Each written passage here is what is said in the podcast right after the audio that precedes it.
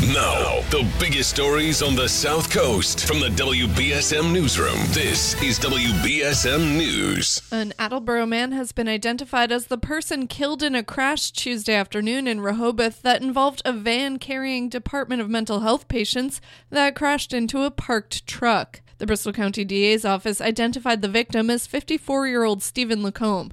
The crash happened shortly before 3 p.m. on Route 118.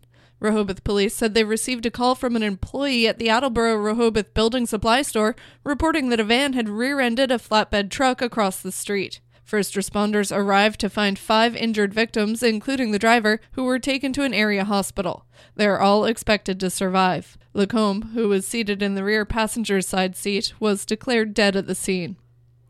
One of Massachusetts' most wanted men has been found in Guatemala more than 30 years after a fatal Bristol County stabbing.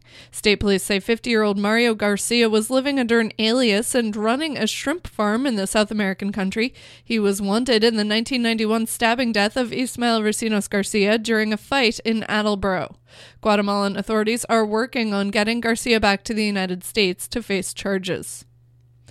The recently elected tribal chair of the Mashpee Wampanoag is facing charges for allegedly breaking into a Plymouth museum and stealing cultural objects.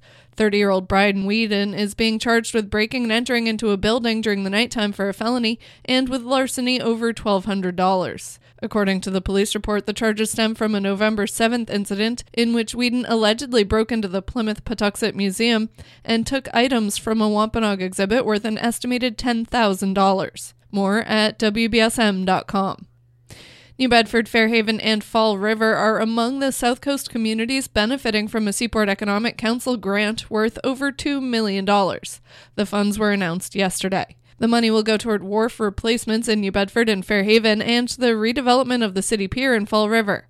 Dartmouth and Marion are also getting some cash for waterfront development, along with a handful of other cities and towns. First, it was mattresses. Now, Fall River is looking into a bunch of illegally dumped tires.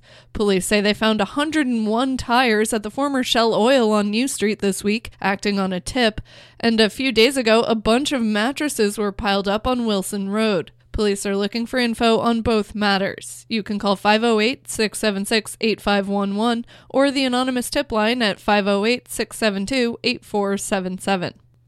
The Catholic Diocese of Fall River is placing a priest on administrative leave while it conducts an investigation. The diocese says the alleged misconduct by Father David Charland is inconsistent with its standards. The church says it does not involve a minor or Charland's ministry. He has served in parishes in New Bedford and Seekonk and has worked for the Virginia based Youth Apostles since 2002 and the state is suing a Florida company it accuses of scamming financially struggling residents into mortgaging their homes for small cash payments. The lawsuit accuses MV of Massachusetts and MV Realty of selling a product called a homeowner benefit agreement. Prosecutors say the company used deceptive marketing and sales tactics to hide the terms of the contract, which is actually a loan. In sports, the Bruins will be looking for their third straight victory when they host the Los Angeles Kings tonight at TD Garden.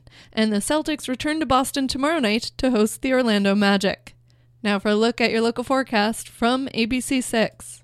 Sunshine this morning giving way to clouds this afternoon with a high near 40. The showers develop later on this evening after 8 o'clock, and that becomes a heavy rain for Friday morning. So be prepared with the rain gear.